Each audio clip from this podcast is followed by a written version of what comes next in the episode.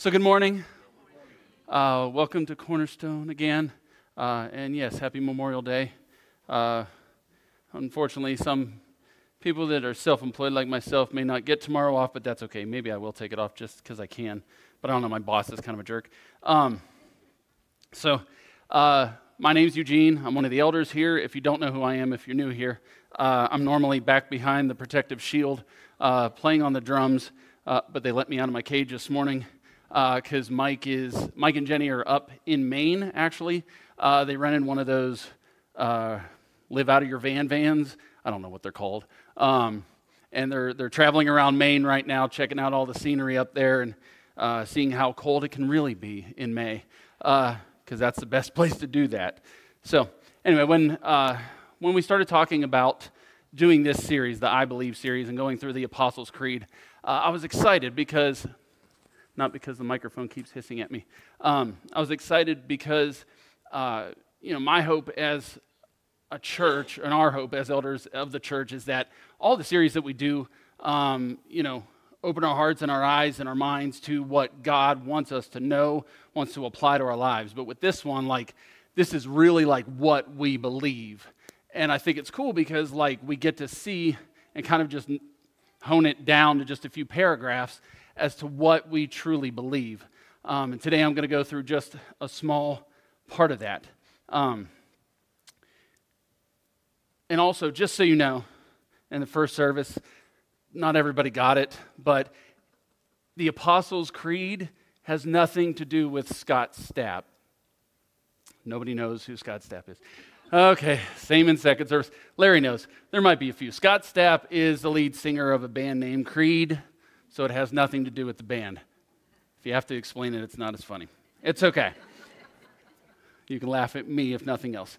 So, uh, it's kind of awesome to be able to be up here this morning because uh, roughly, I don't know the exact date because I stink at remembering things, um, but roughly 25 years ago, around this time, is when I accepted Christ for the first time in my life. Uh, it was just a crazy moment. I was young was doing a lot of dumb things, um, but my mom had uh, bugged me, my sister, to uh, come to church. And so finally, just to shut her up, you know, I went and then I kept going and kept hearing the message. And finally, one Sunday night, uh, the Holy Spirit just got a hold of me and pushed me up front. Um, and it hasn't been the same since. Uh, and actually, probably a year, maybe more, into being at that church, uh, it was just a little tiny Southern Baptist Church in Pennsylvania. I know, ironic. Um, but the pastor had asked me to actually uh, preach a message on a Sunday night. He didn't trust me enough to do Sunday morning, but Sunday night was okay to fill in for him. I actually, somewhere, I tried to find it, I actually still have the cassette, yes, I said cassette, of the message uh, from that time. And I have, in 25 years, I have never listened to it, and I probably never will. So maybe one day my children will find it and find a cassette player somewhere. Uh, I actually still have my old Walkman, so maybe that would work. But um, yes, Walkman, you put the cassette player, you put the headphones. Okay. Anyway, for the younger people in the room.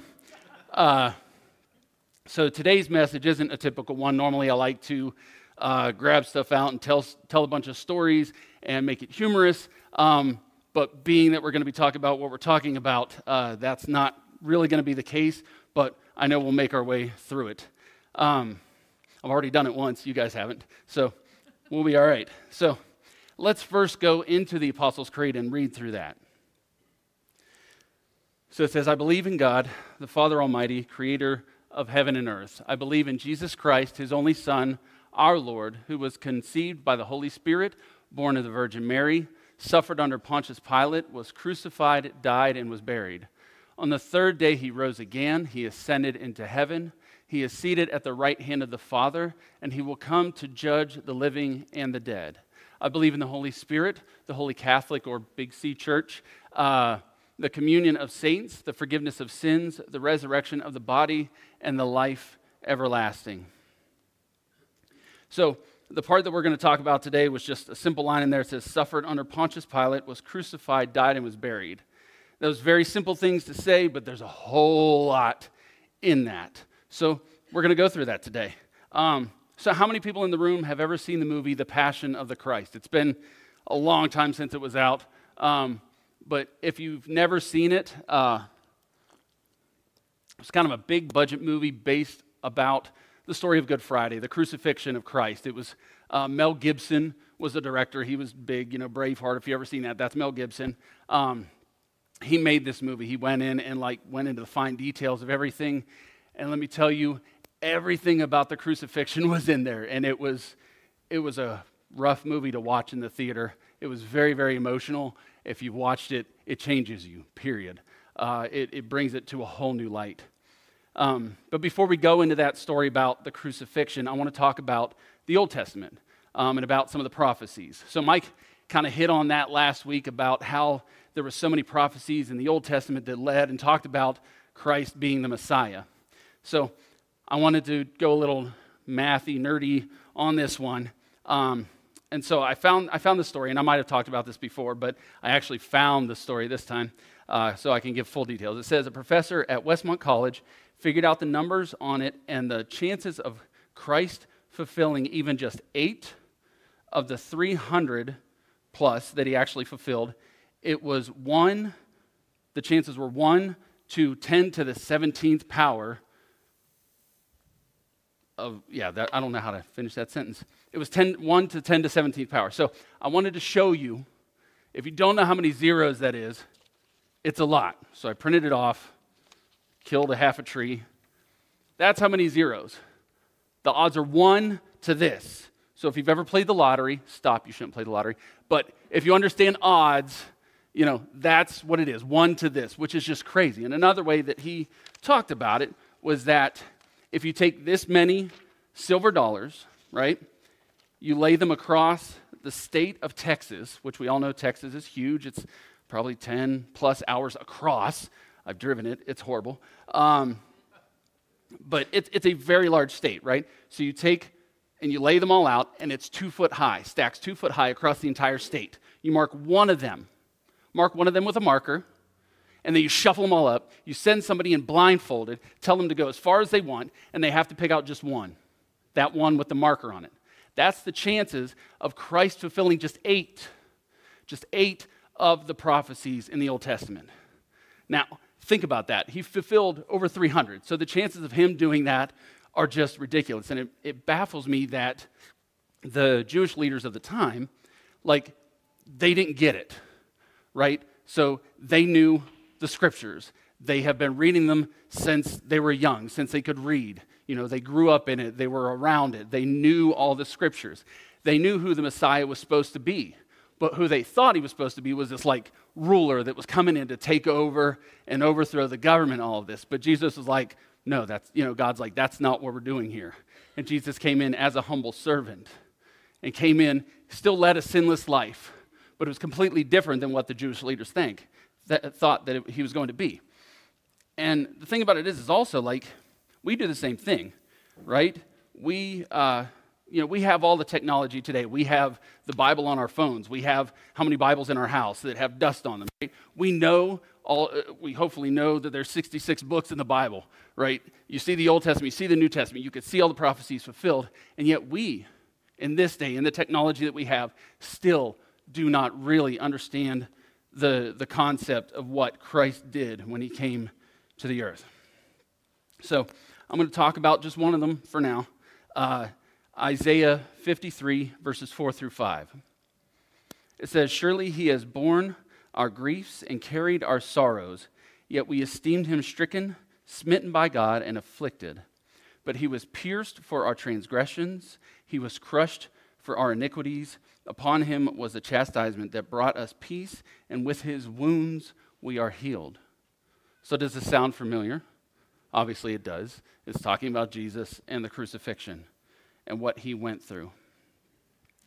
Um, you know, now, now we can move forward. We've read that. We know that's talking about Christ. So now let's move forward into Mark. Uh, Mark 15, verses 1 through 5. That's where we're going to start. We're going to read a lot of scripture today. I apologize. But I made the text big for the, everybody in the back. You can see it real far. Actually, I didn't mean to make it that big. Um, so it says, Very early in the morning, the leading priest, the elders, and the teachers of the religious law, the entire high council, met to discuss their next step. They bound Jesus, led him away, and took him to Pilate, the Roman governor. Pilate asked Jesus, Are you the king of the Jews? Which Jesus replied, You have said it. Then the leading priests kept accusing him of many crimes, and Pilate asked him, Aren't you going to answer them? What about all of these charges they are bringing against you? But Jesus said nothing, much to Pilate's surprise. So Jesus was brought into Pilate by the chief priests, the elders, the scribes, all these guys, and, the, and people of the Sanhedrin, uh, which we'll talk, that, talk about that a little later. Um, and Pilate asked him if he's the king of the Jews, which, you know, Jesus, I don't know if he was being snarky with this, he was being a little sarcastic, or if he was just answering him, but he said, You've said it. You know, I've seen, uh, I've read other scriptures and how Jesus talked to the disciples. Uh, he used a little bit of snarkiness at times just to straighten them out, you know. Um, but the thing, you know, they, they kept, they kept like yelling at him, screaming at him, saying all these things that he, he is blasphemed and that he isn't the Son of God and he shouldn't be saying this. And we all know that Jesus was who he said he was. We know that now, right? And Jesus, even more so, knew who he was. He knew he was exactly who all of the prophecies had said he was. And so I just think about like the fact that at any given time, he could have gotten out of the, the, the bindings that he was tied up with. He was Jesus, right? He could have gone off. He had every right to go off on them. He could flipped tables, right? He's done that. We've seen it. We've read about it. You know, he, he could have that righteous anger, but he chose not to. And that's point one.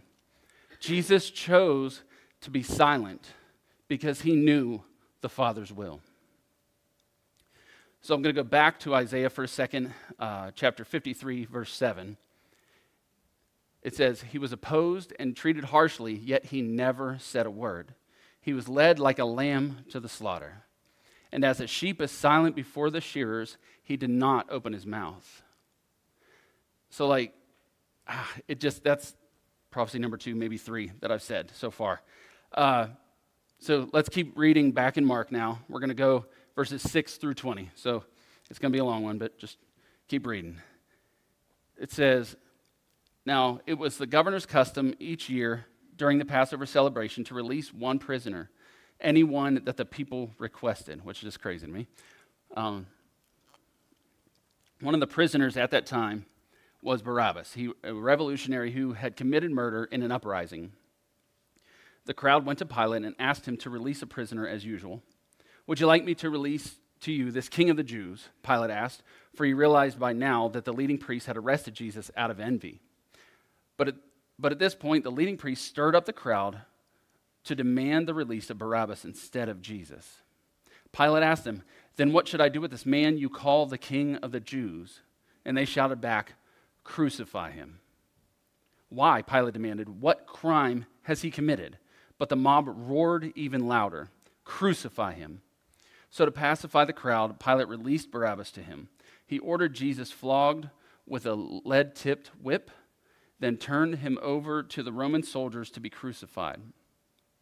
The soldiers took Jesus into the courtyard of the governor's headquarters, called the Praetorium, and called out the entire regiment. They dressed him in a purple robe, and they wove thorn branches into a crown and put it on his head. Then they saluted him and taunted, Hail, King of the Jews! And they struck him on the head with a reed stick, spit on him, and dropped to their knees in mock worship. When they were finally tired of mocking him, they took off the purple robe and put his own clothes on him again. Then they led him away to be crucified. So, as we saw, it was customary for the ruler, the governor, Pilate, to let one person go, right? And so Pilate figured this is an easy out. I don't have to release one of these crazy prisoners back out. And so he offers up Jesus. But they wouldn't take it, right? The high priests and all of the scribes and all those people in there were just pushing the people to say, no, we want Barabbas.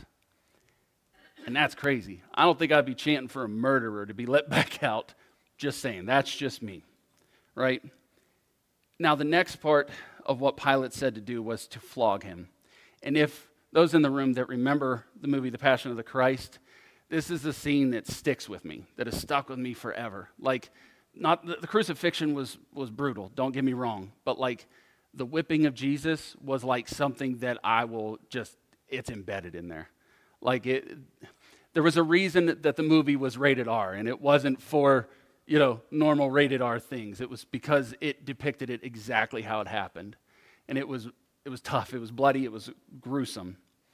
Um, but anyway, they, after after they flog him, they take him, they strip him of his clothes, which uh, which it was a very shameful thing to do in Jewish custom. Like you don't, you know, you're not naked in front of other people except for who you're married to, right? Um, put a purple robe on him and a crown of thorns, which is symbolic to the thorns, I think, to uh, the thorns that grew in the Garden of Eden after, you know, after they sinned, after Adam and Eve sinned. You know, it's kind of a representation of a crown of thorns upon his head. Then they even saluted him, bowed down to him, and mocked him. And it says, when they were tired of mocking him. Now remember that the whole regiment, the whole group of soldiers was in there. So I don't know how many that is. It doesn't give a specific number, but I'm sure it was a lot. And it said when they got tired of mocking him, which could have been 10 minutes, it could have been, you know, a couple hours. We don't know uh, how long they were doing it. But it just, it's crazy to me how, like, just the mental part of it, the physical part of it, of what Christ was going through. And to think about, like, I don't know if you guys have ever had a wound that's open and then you put a piece of cloth on it, you put your shirt on it, or whatever, even like gauze, and then the gauze sticks and you have to peel it back off. It's not a pleasant thing, right?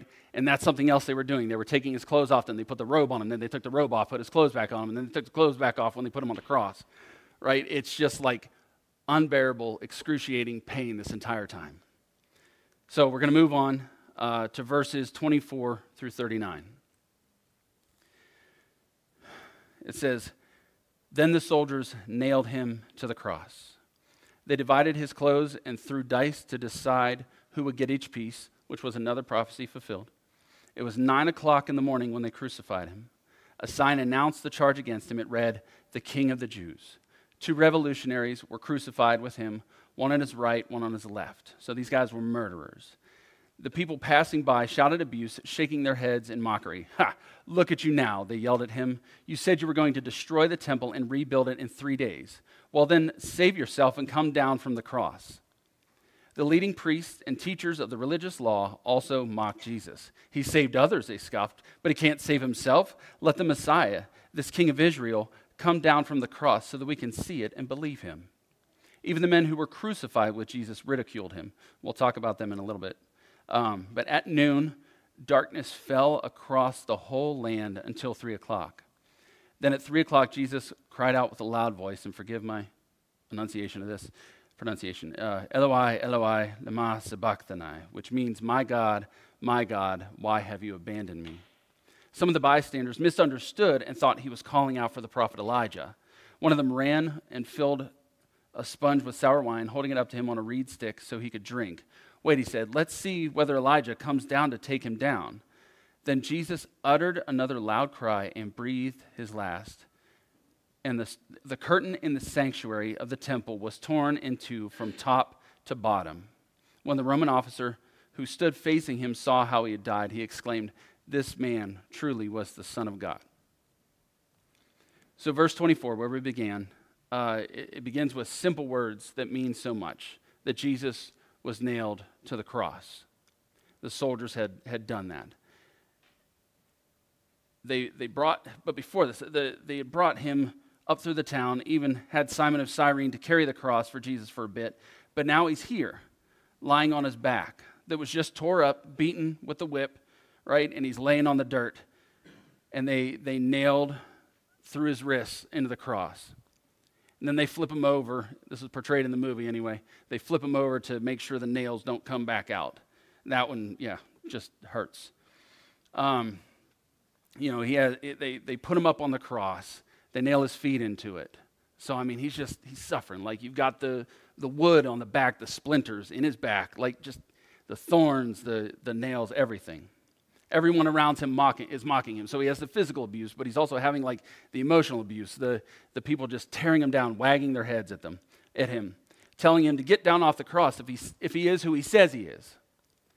But little did they know or understand, because of who Jesus is, that he had to stay on the cross. Right? Now, could he have had angels come down and take him off of there? Absolutely. We see in uh, Mark 4:11 so this is the end of where Jesus had been out in the desert. He was, you know, had, had gone 40 days uh, of fasting, and then the devil came to, t- came to tempt him. And after the devil went away, angels came and took care of Jesus. So the angels can come and take care of the physical Jesus here on earth. So we know that the angels could have come and taken him off the cross. I mean, Jesus, with his power, could have done it himself, right? He could have made the ground quake and he could have gotten off there. Like he could have done it in so many different ways. But point number two, he chose to stay on the cross. Why? Because that was his Father's will. Then at noon, three hours after he was hung on the cross, the sky went dark, and then Jesus still stayed on for another three hours, struggling for breath, battling with the pain, the thoughts, and know, but knowing that was the Father's will for him. The feeling of separation from God, right? Jesus had never felt sin. He was Jesus, he was in heaven. And then he came down here and lived a sinless life for 33 years. But now he feels not just sin, but like the sin of everybody that's ever been and everybody that is to come. To take that weight upon himself and then that separation from his father that he's never felt in all of eternity. Right? That was a long time. He's never felt that separation from his father. But here he is doing that for us. And it says at three o'clock, Jesus let out a final plea, saying, My God, my God, why have you forsaken me? And they mocked him even more, asking him who he was calling out for. He yelled out one last time and he breathed his last breath. And when this happened, it, it notes in other Gospels uh, that there was an earthquake. And then the veil in the temple was torn in two from top to bottom. Top to bottom, right? And what that represented was that then, okay, in the temple, there was the normal area where like the priest could be, but then behind the veil was the Holy of Holies, the place where only a high priest could go, and only if he was righteous, right? If he goes in there and he's not righteous, he dies. They would tie a rope to his foot. So if he dies, yeah, put bells on him. So if he dies, they hear him hit, they pull the rope, pull him back out. Like this was a place you just didn't wander into. But Jesus went on the cross so that we can, so that we can have that communication with God right? It's no need for a priest anymore. Jesus is our high priest. And there's no need to add anything. Yet the thing is that we still do, right? We think that, that we need a subscription to Jesus Plus, right? We don't need a subscription to add anything to Jesus. Jesus was it, end all for everything, right? We think that, you know, some people say karma, right? Good things and bad things. There's no karma, okay? God's not up there making a checklist of what we're doing right and wrong. If you do good things, that's amazing. You know, you're going to get a bubbly feeling inside, and, and, and, we're supposed to go and tell people about Jesus. Yes, do good things. But if we're doing bad things, you know, it's going to bring bad consequences, but it's, you know, that's not what it's about. It's not about a checklist, it's about Jesus and what he did. So going to church, singing songs in your car, uh, reading your Bible every day, understanding deep theology, being baptized, going on mission trips, taking communion, tithing. None of those things are about Jesus. They don't need to be added to what Jesus has done. So, why do we do them? Why do we do those things? Why do we get baptized, right? Uh, because it rem- I think it's two things, one of two things. It either reminds you that you cannot do this life on your own, or you're giving the ability for others to see around you to see what Jesus has done and to see how that we can live a life with him. That's why we do those things. Being baptized, I mean, shows that, you know, shows your, it represents the new life in Christ. And you're showing the world that you've done that. That doesn't get you saved, that just shows the world that you are, shows the world who you belong to. Uh, another explanation for this Jesus tells us in Matthew 7 21 through 23. Not everyone who calls out to me, Lord, Lord, will enter the kingdom of heaven. Only those who actually do the will of my Father in heaven will enter. On judgment day, many will say to me, Lord, Lord, we prophesied in your name and cast out demons in your name and performed many miracles in your name. But I will reply, I never knew you. Get away from me, you who break God's laws. So I think when we add that plus to what Jesus did, I think that we're allowing our arrogance and our pride to get in the way to think that we could do something to add to what Jesus has done. Uh, you know, he was the absolute atonement for our sins. In 1 John 2, uh, verses 1 and 2, it says, My dear children, I am writing this to you so that you will not sin. But if anyone does sin, we have an advocate who pleads our case before the Father.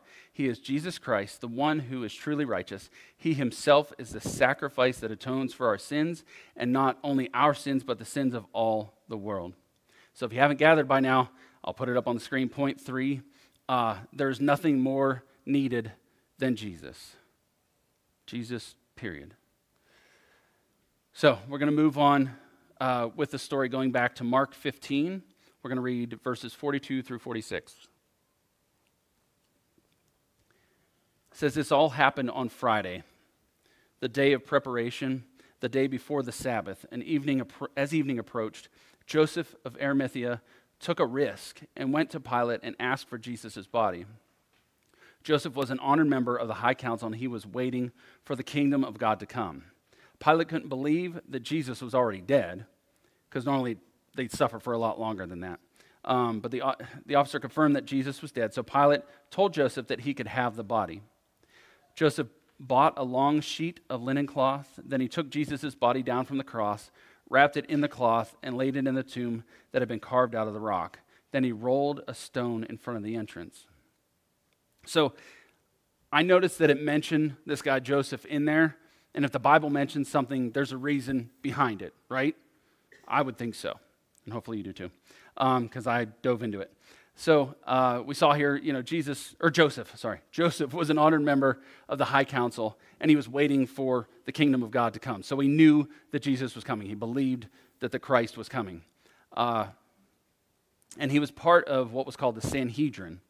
And so I wanted to find out what Sanhedrin was, uh, which I'd heard the term, but, you know, I don't always dig. Uh, it was the supreme court of ancient Israel. It was made up of 70 men and the high priest. In the second temple period, the great Sanhedrin met in the temple in Jerusalem. The court con- convened every day except festivals and on the Sabbath, of course, because nobody could, if you were Jewish, you couldn't uh, do anything on the Sabbath. The Sanhedrin, as, as a body, claimed powers that lesser Jewish courts did not have. As such, they were the only ones who could try the king or extend the boundaries of the temple in Jerusalem, and were the ones, this is important, to whom all questions of law were finally put. So, like, they knew all the law. And in the New Testament, the Sanhedrin is best known for their part, you know, obviously what we've been talking about in the mock trials that resulted in the crucifixion of Jesus. The Sanhedrin be, began with an informal examination of Jesus before Annas, the acting high priest, followed by a formal session before the entire Sanhedrin. There, the decision was made then to turn Jesus over to the Roman authorities to be tried and crucified. So, Joseph was there. I'm assuming Joseph was there when Jesus was being tried, when he was when all of this stuff was being said about him. And one obviously could assume that he was against it all, but it doesn't, you know, it doesn't give that in scripture. But if he was looking for the kingdom to come and then he goes and asks for Jesus' body, it's, you know, to me kind of obvious that he believed that Christ was who he said he was. Or maybe he was questioning it still. Maybe he was going to put him in the grave to see, you know, if Jesus' claims came true. I don't know. It doesn't give us those details. Um, but that's okay. Um, but it was cool because he was bold enough. He was bold enough to step out because all of his people that were in the Sanhedrin, the high priest, and all of those people, like that's not a good thing to be like, okay, I'm going to go get Jesus' body and go put it over here. To have anything to do with Jesus after that point was probably a big fat no no. And to go in front of Pilate to ask for that, you know, to be able to go to the governor and like step in there and be like, hey, can I, you know, can I get that? That was probably uh, a little nerve wracking to do so. Um, he probably had a target on his back after that. So, this is how we're going to end this part of the Apostle, Apostles' Creed. Um, Mike's obviously going to go and continue into that next week with the good part of this. Obviously, the, the crucifixion is sad, but next week uh, we get to hear about Jesus rising. I spoiled it. You're welcome. Um, so, uh, there's a song that came out around Easter time. uh, that was by a guy named Matty Mullins. You, there, I think there was one person in first service that actually heard of him. It's okay if you haven't. He's a vocalist for a metal band, um, and he sang. Uh, he wrote this song at Easter called "Nails," um, and I'm gonna. I'm not gonna play it this morning. I'm just gonna write or read some of the lyrics for you because it just kind of sums it up in my mind. It says, "Where was the army of angels when the crowd yelled out, "Crucify"? And how could a last breath be taken by the one whose breath becomes life? All my guilt, all my shame, the nails that pierced you bore my name. The Father's face turned away. Nothing made sense that day. But now I see it was your love for me, holding you on that tree. It wasn't the nails. You chose the death of a sinner to give me the life of a saint, and you left the heights of the heavens to show me the depths of your grace. You took my guilt, you took my shame. Now resurrection bears my name. By your blood I've been saved nothing could stand in your way. Now I see it was your love for me holding you on that tree. It wasn't the nails. Because with one word, you could have stopped the hurt. But it was your love, your grace, your mercy holding you there. It wasn't the nails. So I know when I was 18 or 19, when I first accepted Christ, that I didn't fully understand a whole lot of it or any of it for that matter. Uh, when I was young, I went to church, didn't understand really any of it. I knew, you know, they talked about this Jesus guy, but didn't know a whole lot about him. And even, you know, started going back to church. I, I heard a little bit, knew a little bit, but didn't understand, you know, I, I don't even know if I had a Bible at that point. Um, no, I know I didn't. Who am I kidding? Um, but I knew that Christ was calling me that night. I knew that He got a hold of my heart. I knew the Holy Spirit was pushing me to go up front to accept Christ as my Savior that night, even though I didn't understand really any of it. So, you know who else didn't understand any of it? It was the thief hanging next to Jesus. So let's, we're going to read that scripture. It's in Luke. Uh, but I need water first. One of the criminals hanging beside him scoffed, So you're the Messiah, are you? Prove it by saving yourself, and us too while you're at it. But the other criminal protested, Don't you fear God even when you have been sentenced to die? We deserve to die for our crimes. They were similar to Barabbas. But this man hasn't done anything wrong. Then he said, Jesus, remember me when you come into your kingdom. And Jesus replied, I assure you, today you will be with me in paradise. So it shows that you don't have to understand all of the stuff. All you have to know is who Jesus is. And the simple parts of it. You know, that he, you know, man was separated from God in the beginning with Adam and Eve. They sinned and created this separation between us and God. And Jesus came to fill that gap so that we can be in heaven with him. And that's not just our, uh, you know, get out of hell free card, right? It's not just about that. It's about that, like, we can live this life walking next to Him. We can live this life with Him through the valleys. Because life, we know, is not full of rainbows and jelly beans, right? Not all of, we're not always on a mountaintop. There's valleys that we go through. There's garbage that happens in this life because it is a sinful world that we live in. But Jesus promises that if you accept Him, that He will walk with you every single day and He will not leave you or forsake you. So today, I hope that you've understood who Jesus really is. If you don't, you know, if you don't understand that Jesus is the one, just so you know, Jesus is the one that created you. And he wants to have a relationship with you. He wants you to know that there is better life than what we're doing on our own. So just as I did when I was 25, you know, I hope that you can do the same today. And maybe, maybe but maybe you've already been saved. Maybe you've been saved for 25 years. Maybe it's more, maybe it's less. But maybe there was one point in your life that you accepted Christ as your personal Savior and your Lord. But maybe this message brought you back to that point of remembering when Jesus saved you. When the Holy Spirit called you, nudged you, and you accepted Him into your life. Maybe you've strayed away for a little bit. Maybe you've walked away for whatever reason. You know, life's things get in the way sometimes of our focus of Christ. But hopefully, this message in the scripture this morning um, has, has been a reminder to you. So let's pray. Lord, we just come to you in Jesus' name, and we thank you for all that you've done, all that you are, and all that you forever, forever will be, Lord. Thank you for seeing the need that even in the midst of our stupidness that we you know we need a savior we need uh, we need a lord of our life to to guide us through these days and lord i pray this morning that if there's somebody here that has never talked to you at all ever lord that today would be that day they would understand who you are they would see what you've done and know that it's just it's time it's time to relinquish that those strings of what they're holding on to, Lord. If it's or if somebody that's known you, like I said, for a while, Lord, I pray that um, that they still release the strings that are holding on to those things that hold us back from chasing after you. Let us just turn to you and run to you with everything that we have. I just thank you for all things in Christ's name. Amen.